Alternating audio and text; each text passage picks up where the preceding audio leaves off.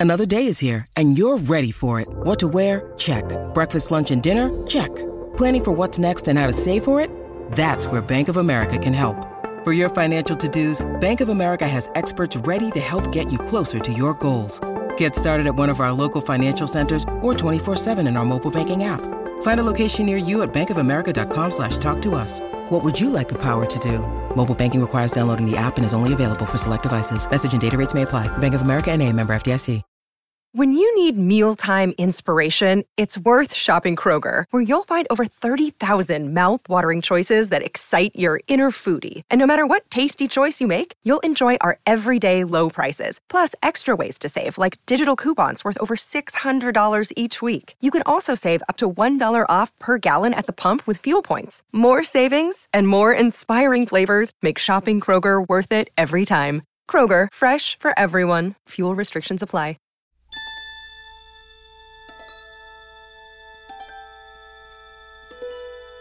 All right, everyone, stop what you're doing. Put everything down. Please. Put your hands at your sides. And, and unless you're driving, please, if you're driving, please be safe. Everyone who's driving 10 and 2. Everyone at home be on where be wherever you want to on the clock. Exactly. And just stand perfectly still because we're here. we are back with the official Star Trek podcast. That is Star Trek The Pod Directive. I am one of your co hosts, Tawny Newsom. I am the other of your co-hosts, Paul F. Tompkins, and we have a very fun episode today with the creator of Star Trek Lower Decks, Mike McMahan. Now, Tawny, full disclosure. Mm. We have to put this out there.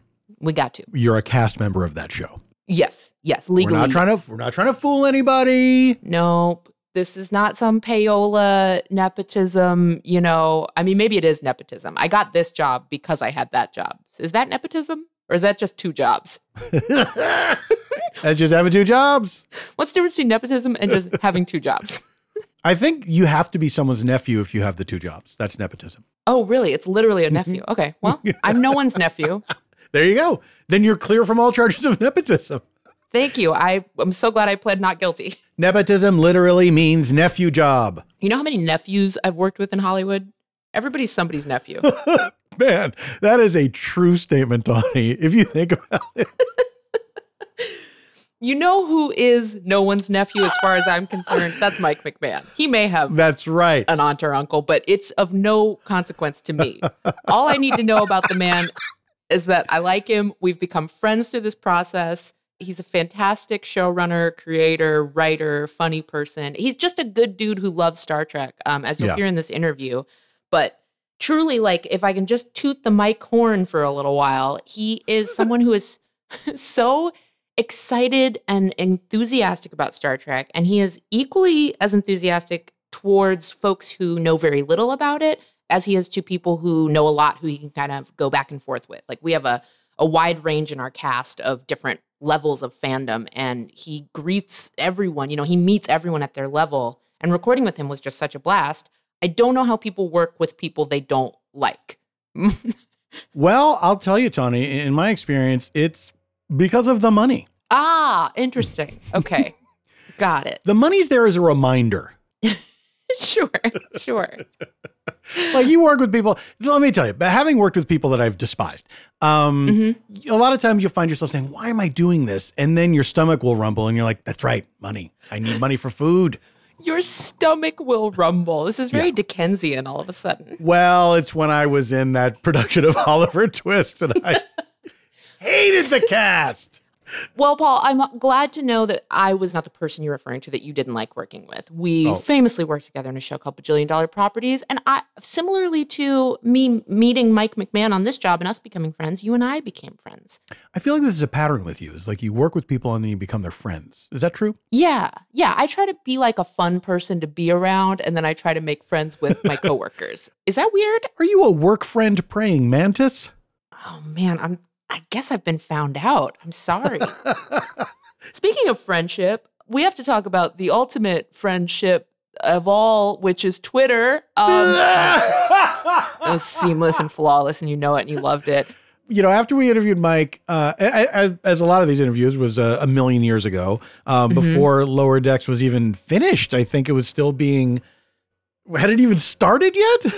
No, we were recording. He- was in the thick of it, as you will Yeah. hear in the interview. Yeah, he is embroiled in the work. and he's he's so uh, thrilled to talk about it and, and has so much joy in talking about it. But when it was about to, I think when it, after the first episode aired, somebody had tweeted to him, "Oh, you should have Paul F. Tompkins on as a weird alien." yeah. And Mike said, uh, "Sure." And I immediately jumped in there and said, "I'm going to hold you to that." Yeah. And then he said online, like, "No, we'll reach out to your we'll reach out to your reps. We'd love to have you on the show." And I was like, "Well, this is not how this works, but I'm glad that it's working this way now." And um, I got an offer like the next day, so I got to be on an episode that is coming up, and it was a joy to do. It was so much fun. I love the way my character looks. Fingers crossed, recurring character. We'll see. Um, but it was it was so nice of Mike to do. We need him back. When, once y'all meet Paul's character, uh, he's pretty fun and ridiculous. We need that guy back. It was a blast to do. And I have to say, I feel like this is a safe place to do this without it seeming disingenuous. I really love the show. I think it's terrific. It's I even when we talked to Mike, I knew that it would be a comedy show and that it would be funny, but I didn't know that it would hold up as a it would also really work as a Star Trek show. Like the stories are great. They're really well done. They they just feel like so much it's so strange that this animated comedy where the the characters are very they're very cartoon looking. They're not like you know uh, photorealistic. you know, Sure, it's sure, not sure. like rotoscope animation, but that it feels it feels like a real canonical Star Trek show. It's done so well, and I can't believe that it was pulled off the way it was. And uh, at the risk of embarrassing you, I will say that you are so great on the show, and I couldn't believe. Yeah, I well, I took that risk. Life is risk. Uh, wh- you know, listening to you uh, when you were talking on a previous episode of ours about how you auditioned for Lower Decks, I had no idea. You never told me that. I didn't know that it was an audition. I assumed that they built that character for you and built the show around you because it fits you so well. You bring it such life and such um, such fun, and so much of yourself is in it. It's it's just fantastic. Oh, thanks, Paul. I also love this version of me in your head where people build roles for me. That's how I think it should be. That's how Hey, I think it should be. I'll take it. But no, this was very much a straight up audition with fame a lot of famous women in the waiting room that uh, I just went rogue because I was like, well, they're either going to like this or they're going to want the famous person. um, but no, thank you. That's so sweet. And I, again, I'm going to throw it, I'm going to take the embarrassment of your praise and throw it back on Mike. His collaboration and just like team spirit of wanting to make it, you know, for all of us, wanting to make it really fit us and fit our voices and our cadence and the way we speak. That's why, like, that's why the roles are good. That's why they have a lot of heart because they are easier to play because he works with all of us. Um, Yeah. So, yeah, it's been one of the greatest jobs to have. It really comes through. It's just such a fun show. I'm really excited that it's uh that it's out there in the world and and it was great talking with Mike and I'm sure he feels the way I feel about it a million times more. All right, let's hear uh, that conversation with uh, my boy Mike McMahan right after this break. Hey, it's Kaley Cuoco for Priceline. Ready to go to your happy place for a happy price? Well, why didn't you say so? Just download the Priceline app right now and save up to 60% on hotels. So, whether it's Cousin Kevin's Kazoo concert in Kansas City, go Kevin, or Becky's Bachelorette Bash in Bermuda, you never have to miss a trip ever again. So, download the Priceline app today. Your savings are waiting. Go to your happy place for a happy price. Go to your happy price, Priceline. This episode is brought to you by Shopify. Whether you're selling a little or a lot, Shopify helps you do your thing, however you cha-ching. From the launch your online shop stage, all the way to the we just hit a million orders stage. No matter what stage you're in, Shopify's there to help you grow. Sign up for a $1 per month trial period at shopify.com slash special offer, all lowercase. That's shopify.com slash special offer. Oh, we are so excited to bring you this week's guest, Mike McMahan, showrunner, creator, king, I guess, of the new Star Trek animated series, Star Trek Lower Decks. which is the second Star Trek animated series. Yeah. He's no stranger to absurdity or unhinged things happening. He's served as writer and producer on the animated series Rick and Morty, and he also originated the popular Twitter account TNG Season 8, which chronicled imaginary episodes from an unaired eighth season of TNG. So, Mike, thank you for being on our, our little show Hey, here. thank you for having me, guys. Absolutely. Our catchphrase. Uh, Our catchphrase is absolutely. I was wondering if you were going to use it, and it was third word in. I love this.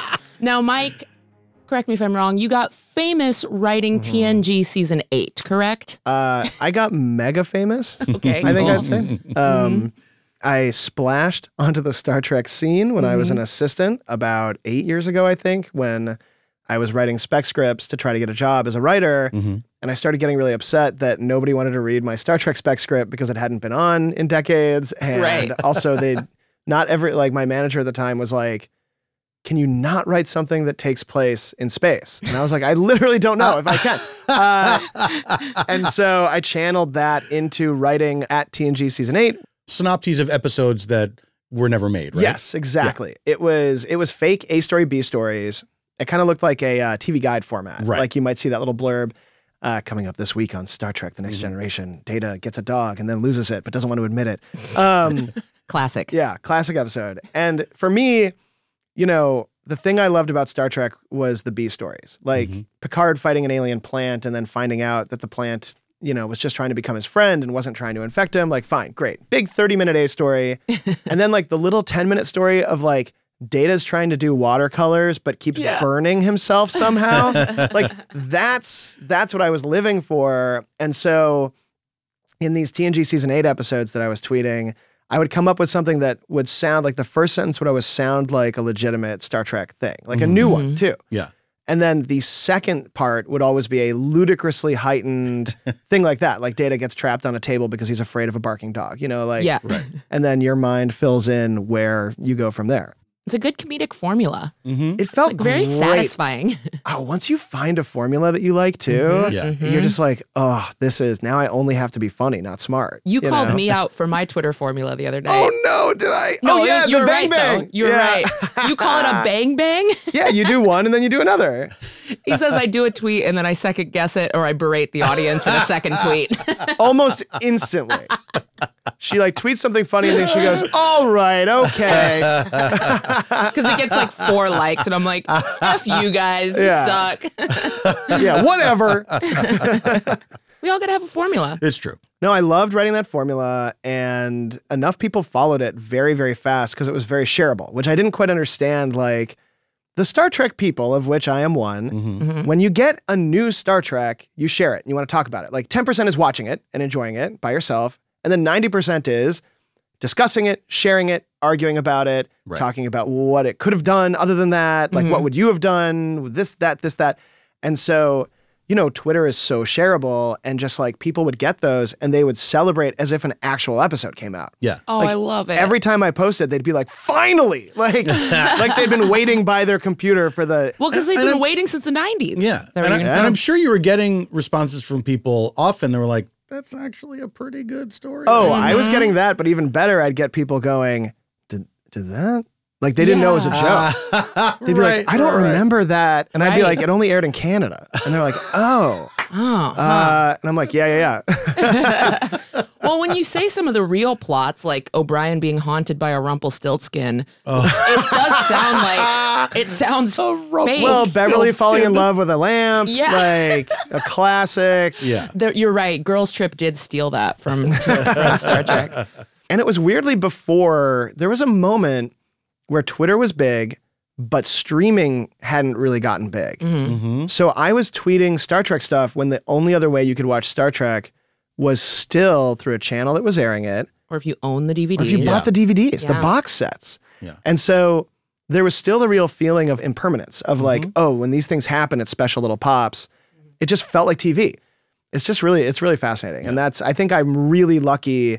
There was this kind of dark ages of Star Trek where it was like Enterprise had aired, and then there was this big gap, and then the first trailer for the JJ movies came out, and everybody lost their minds. Yeah. Mm-hmm. And it wasn't even generational. It was, you know, the young and, and, and the fans who had grown up with it. And, and if you have a passion for it, somebody will listen to you. And if you have a, like a, a, a specific view of what you want to do, there's a chance that you actually get to make it again. Yeah. Yeah. And that wasn't available for decades. Mm-hmm. I'm re- I feel really, really lucky to be involved in it right now.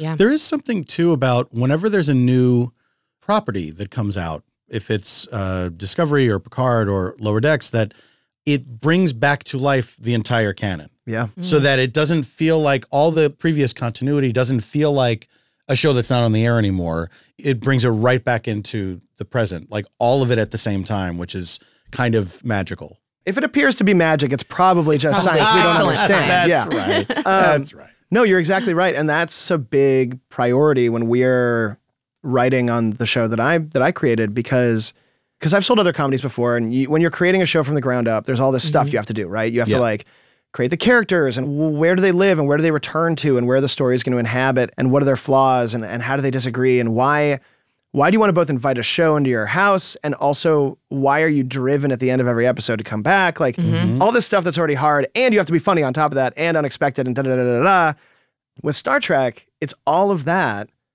And how do you not turn your back on all of the stuff that came before? Hmm movies, TV, books, comics, guides, schematics that I had when I was a kid.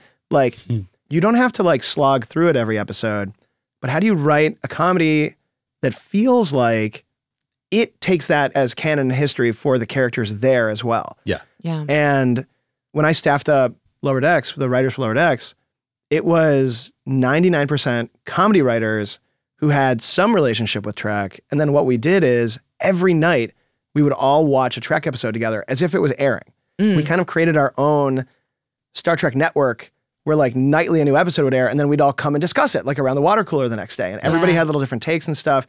But it kept us aware that we were not creating something in a vacuum. Mm-hmm. We were creating something that has already had an explosion of life and growth and character and stuff that that is important to us and other people. And then how do we keep building on that? And that's, you know, there's no bad series of Star Trek. Like you can have favorite episodes and episodes you don't like as much, but there's no series that you skip. Right. And even if you claim like there's somebody listening out there who's like, well, actually, I don't watch da da da. And I'm like, yeah, guess what? You're gonna watch it. You have to. and you're Yeah. gonna find episodes in it that you're like, I wish the whole series was like this or whatever. But like, Yeah, or Yeah. elements of it that you're like, actually, this is really cool. yeah. Mm-hmm. And it's because the format of Star Trek is so brilliant.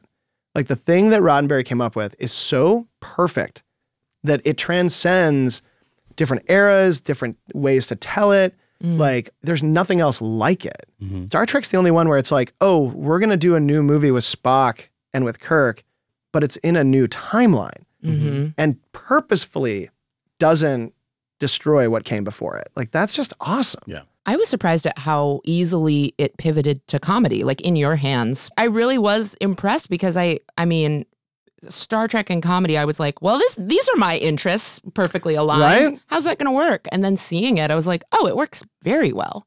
you know, when I first pitched the show, they knew that I'd worked on Rick and Morty. And I went in thinking, okay, Star Trek is really serious. I don't have a relationship with Star Trek that's just a flat out serious one. I'm the B story guy, you know? Mm-hmm. Yeah. And so I went in and I was like, listen, the hard thing here isn't figuring out how to make Star Trek a comedy because Star Trek has had comedic elements from the get go, especially once Trouble with Tribbles aired. And the story and the characters combined to tell this purposefully funny tale. And that's why I think people have such a soft spot for it Mm-hmm. because it's the chocolate cookie and the cream filling. Like it's like you get your real Star Trek and you get the comedy in it. Yeah.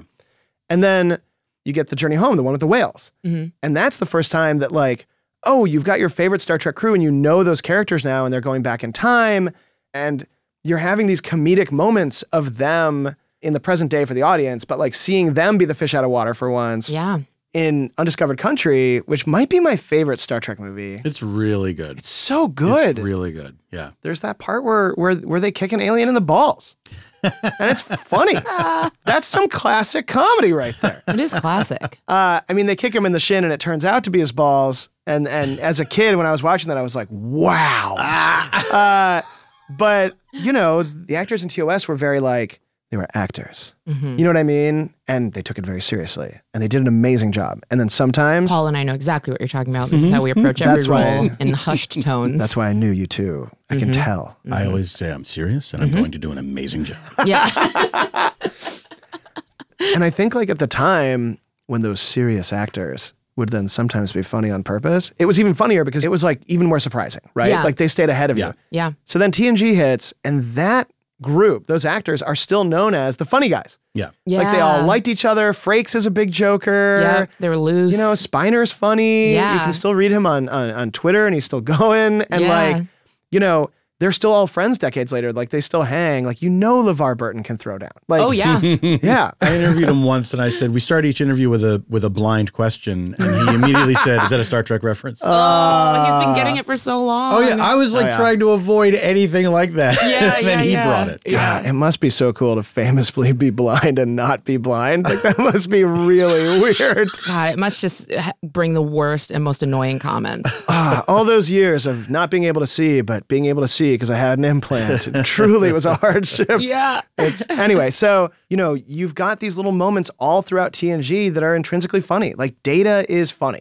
You know, it's his childlike sense of naivete that that when he doesn't know something, when he doesn't know how to tell a joke, and he's working with Piscopo to learn how to tell a joke, like that was funny, I guess. I uh or, I or- guess. or I think maybe like Data's comedy has lasted a little longer than Piscopo. Honestly, maybe. Maybe Who knows? he's probably looking back, being like, "Ah, I should have toured with Data. And the um, a lot of Worf moments. Like Worf is from a warrior class. We have this character who will beg to be put to death because he broke his spine, and like the whole episode is him like, "Kill me!"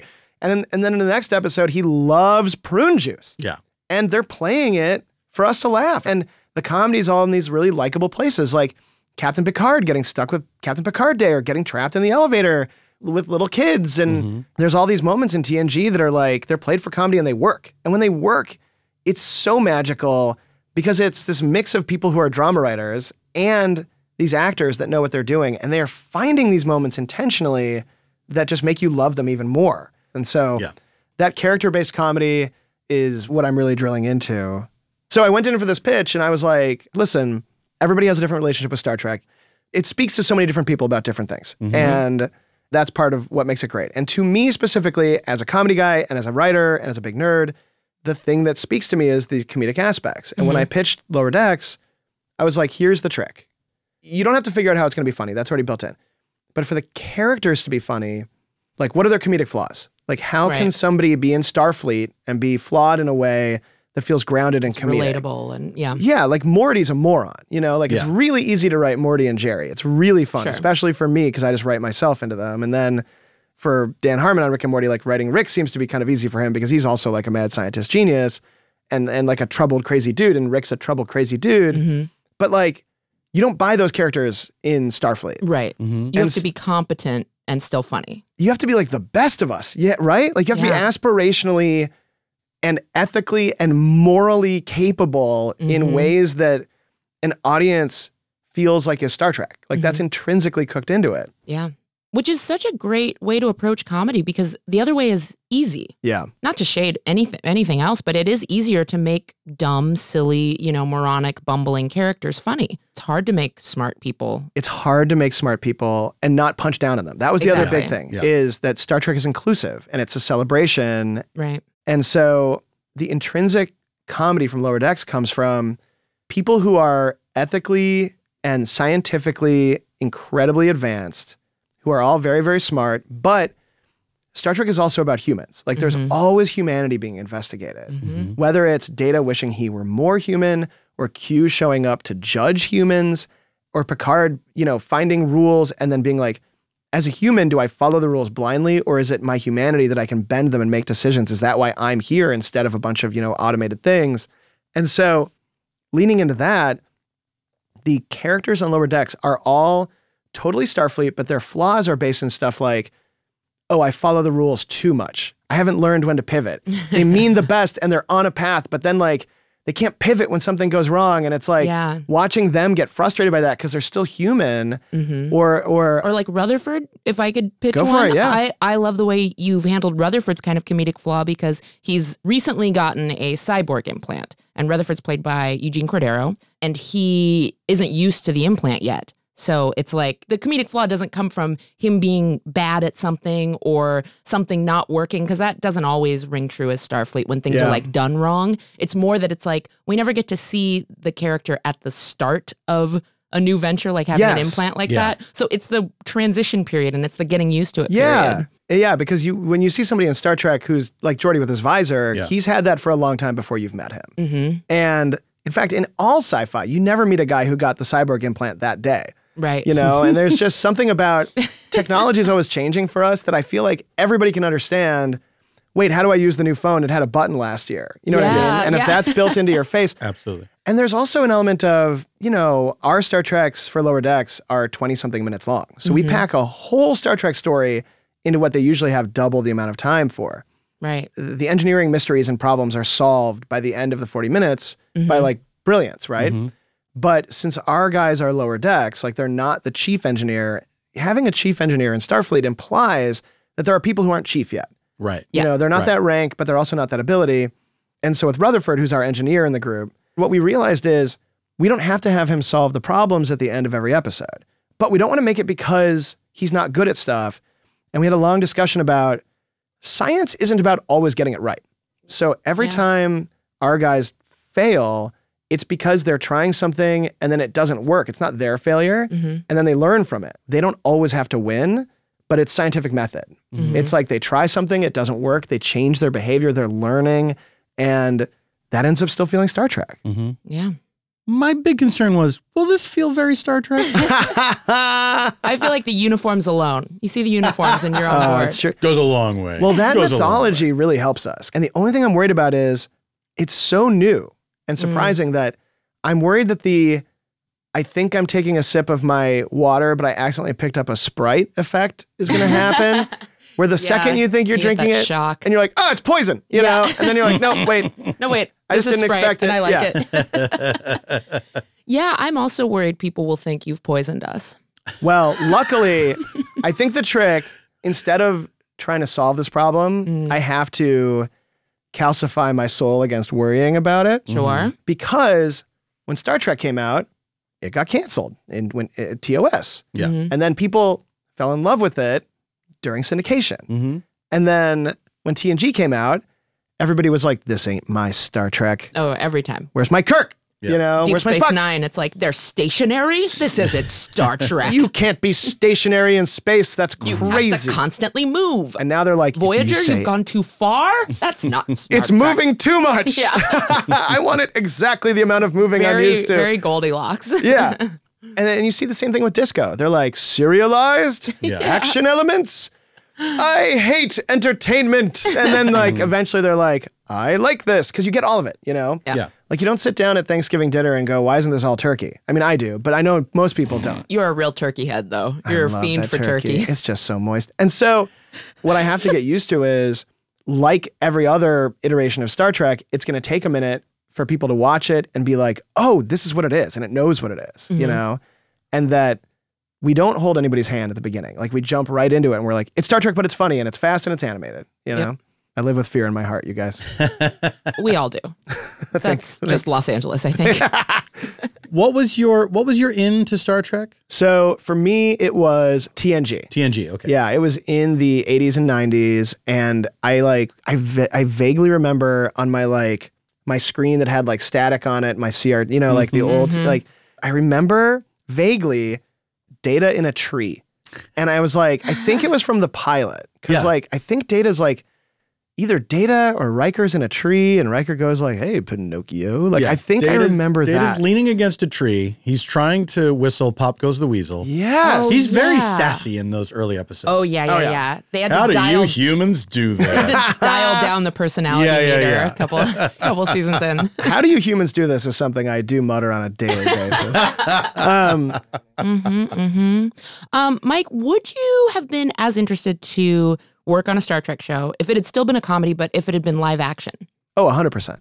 I did a uh, I did a live action short with Rainn Wilson for um, Secret Hideout in uh, uh, one of the Short Treks for his Harry Mudd character, and it was heaven. We got to go to Toronto and like actually be on the sets. Like That's cool. it was amazing. I, I FaceTimed my my at the time three year old from the sets and was like, "Hey, buddy, sorry, I, I'm not gonna be home to put you to bed tonight. I'm in space on a Star Trek ship." And you scared the hell out of that child. he was like, "Oh hell yes, I want to come." yeah, That's good. yeah. The the second child would have been like, "Come home," but this Yeah. one was like, Dangerous. yeah. Um, but yeah, I mean, it's awesome. I think it really comes down to you hope it's going to work, and I think a lot of it is the casting, and not to like toot the tawny horn. Toot It's hoping horn, for one more T. Mm, I don't know. Toot the Trumpet. tawny- Trombone. Trumpet. Trumpet. Ah, Toot the tawny trombone. the tawny trumpet's funnier. Sean Bone. We can workshop this. We can. We'll work on it later. Absolutely. Yeah. Um, but writing it and then working with you and Huge and Jack Quaid and Jack Quaid is so good. just everybody on Lower Decks, you guys elevate it to a place that's both funnier but feels more Star Trek to me. yeah. And then we get stuff that's that I wouldn't have thought of. Like when I'm like, oh, Tawny's gonna make this better. If I then try to write the dialogue on the page in a way that I think she's gonna make better, I then have to be like, oh no, no, no, no, no, delete that. Just put it put it in the way that I like. Because if I try to I know she'll see that and be like, I'm not saying this. I've Like, never thought that. I've never yeah, 'cause seen I'm, anything. like, watching Because you're out for it. self-editing. no, I'm always like, oh, they're so funny, and then they let me also say whatever I want, and not to sound the showrunner. s- s- Sar- Sarmonica? There we go. Mm-hmm. Well, I guess you can say we've done it. Um, um, but truly, no. To your credit, like you, uh, you've created a space where I can absolutely come in and be myself, but also know I'm hundred percent supported. If I don't have any great ideas, if I just showed up and read what was on the page, it would be a fantastic show. But you also let me do whatever I want, and I constantly tell people it's the best job I've ever had. Oh, thank you. And we get done in like an hour, so I'm like, we go this fast, is yeah. the best thing ever. every show is really different when it comes to the cast stuff, right? And and for lower decks, I've kind of cribbed a lot of what works on my favorite Rick and Morty's, where we get everything as is on the page, and then you guys know the characters well enough that then we let you do a couple takes that are just like anything you want.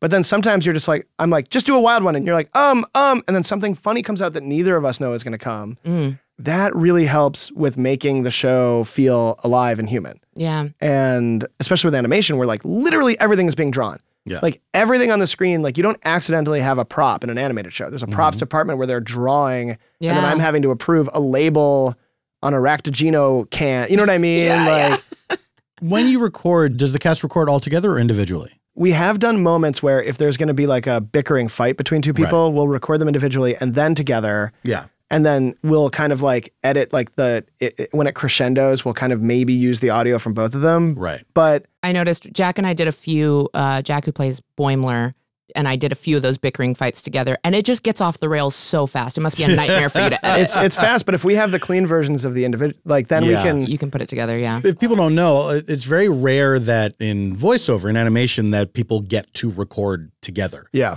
Uh, it happens sometimes, but it's it's the it's the exception rather than the norm. So anytime you get to have more than one actor together in a room, it it does change the energy significantly. Mm-hmm. And that's that kind of speaks too to why do an animated Star Trek? Yeah. You know, and that's not a question I get asked a lot. And it was my biggest concern at the very beginning. Because mm-hmm. again, I knew that comedy Star Trek was going to be fine. Yeah. Because I had also mm. been writing it in Twitter form. Mm-hmm. Sure. But why do an animated Star Trek? It takes longer. It costs more. You don't get to see humans on screen. You get to see drawings on screen. Yeah. And a big part of Star Trek is seeing those actors. Like, is animated sci-fi as magical as live action sci-fi? You have to wonder. Right. And for me, the kind of goal was the show has to feel as special animated as the original did for live action. So, like Yeah. in live action, the reason they did beaming was because it was too expensive to do shuttles, right? Right. And the the beaming effect is glitter in a mason jar that they swirl and they hold a they hold a uh, a flashlight underneath, and then they superimpose it over. Brilliant. And that when you're watching it is so unexpected and such a brilliant effect and decision that it the beaming effect itself feels like a character, just like how the Enterprise feels like a character. Mm-hmm. So mixing all of that together for animation for Star Trek is how do we make it feel comedy? How do we make it feel as special as the original series? And then on top of that, what is our beaming? Like that was my thing is when I think it was Max Fleischer uh, who did the original Superman cartoon. When they were doing the original, and if you still look it up, it looks gorgeous. Hand drawn Superman cartoon. They didn't have the time or the resources or the budget to make Superman jump over tall buildings in a single bound. So instead, they made him fly. And it's because of that cartoon why Superman flies. Oh wow. And it's the coolest thing about Superman. I didn't know that. Yeah. So it wasn't written into his like whatever. No, he was really bio. good at jumping. he was a guy from Krypton who flew through space and jumped. And and for me, that was like, okay, now the coolest thing about Superman is that he can fly. Yeah. One of the coolest things about Star Trek is that they can beam. So I'm always pushing our animators to be like, okay, when we come up against a problem, when we come up against something that's hard, Mm-hmm.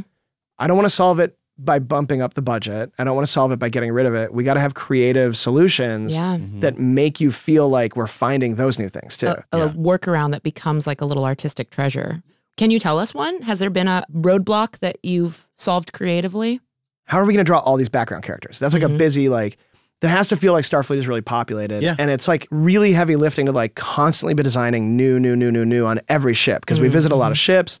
And then at one point, somebody was like, wait, we have a large animation crew. Why don't we start using their likenesses and just and start letting them design themselves? So a lot of the crew and a lot of the world of the show is Oh, the wow. crew making the show.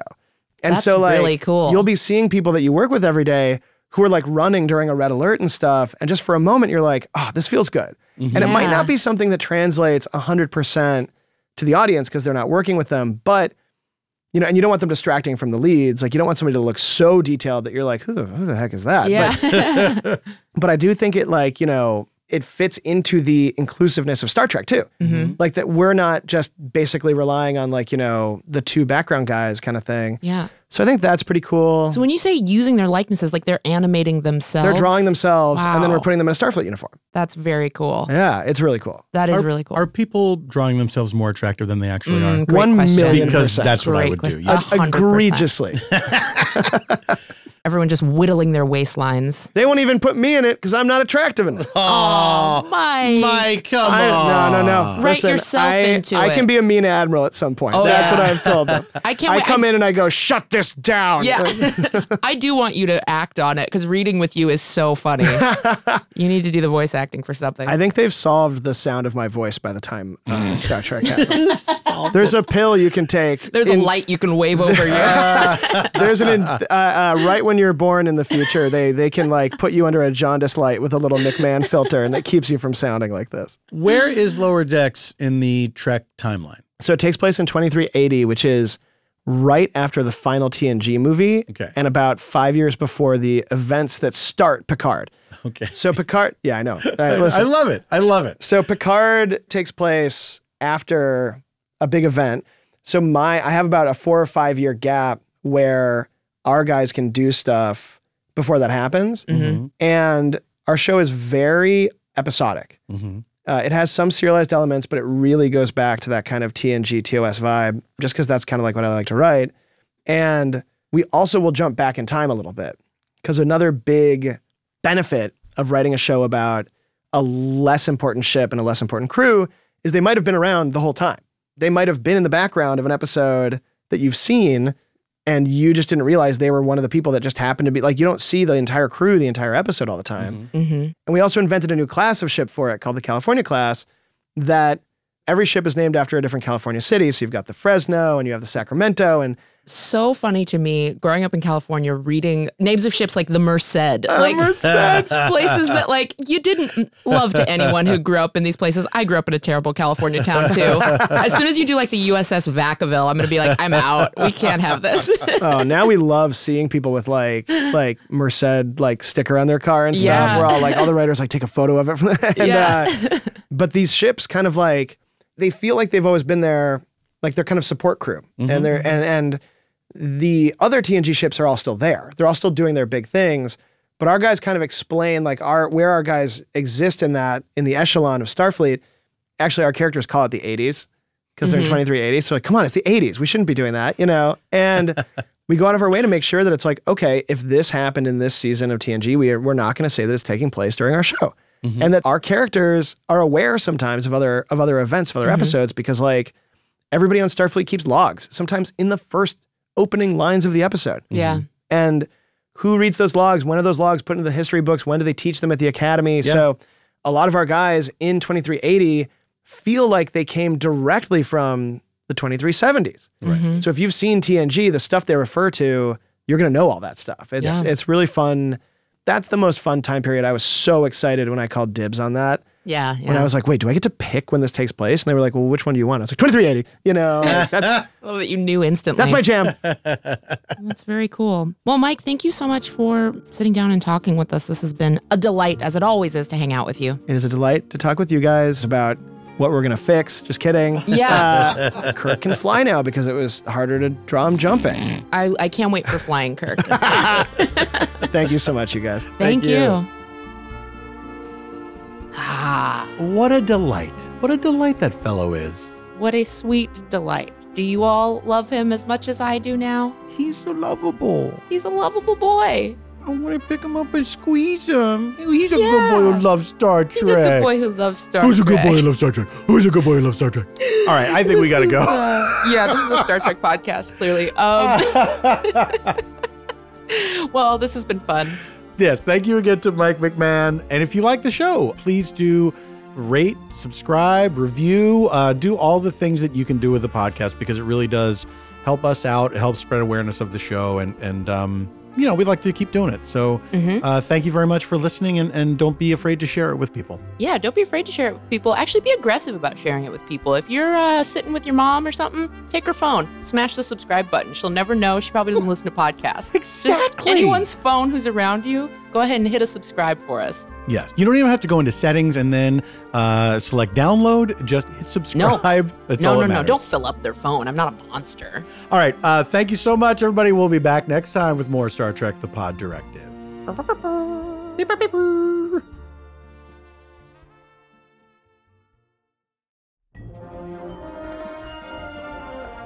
Want more Trek? If you live in the US, go to CBS All Access for classic episodes of Star Trek the original series, Star Trek The Next Generation, Star Trek Deep Space Nine, Star Trek Voyager, and Star Trek Enterprise, and new seasons of Star Trek Discovery. and Star Trek Picard. In Canada, watch Star Trek Discovery and Star Trek Picard on Bell Media's CTV Sci Fi channel. Star Trek Discovery streams on Netflix in 188 countries. And Star Trek Picard does the same on Amazon Prime. Thank you all for listening. We'll see you next time. Pew, pew, pew,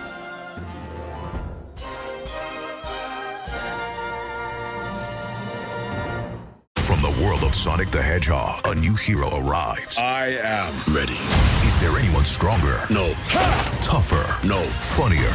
I do not make jokes, I make warriors. Knuckles, now streaming only on Paramount Plus. Yes! CBS Friday. TV's hottest show is Fire Country. I'm not a hero. I'm in orange for a reason. They're taking 12 months off your sentence. You're free. Lady. With a special epic season finale. Now that I'm out, I need something to get me up in the morning. You are a firefighter. Used to be. That will be unforgettable. In the name of your life's happiness, go get your girl. She's getting married tomorrow. Says, when do you let anything get in the way of what you want? The Fire Country season finale. Friday, 9, 8 central on CBS and streaming on Paramount Plus.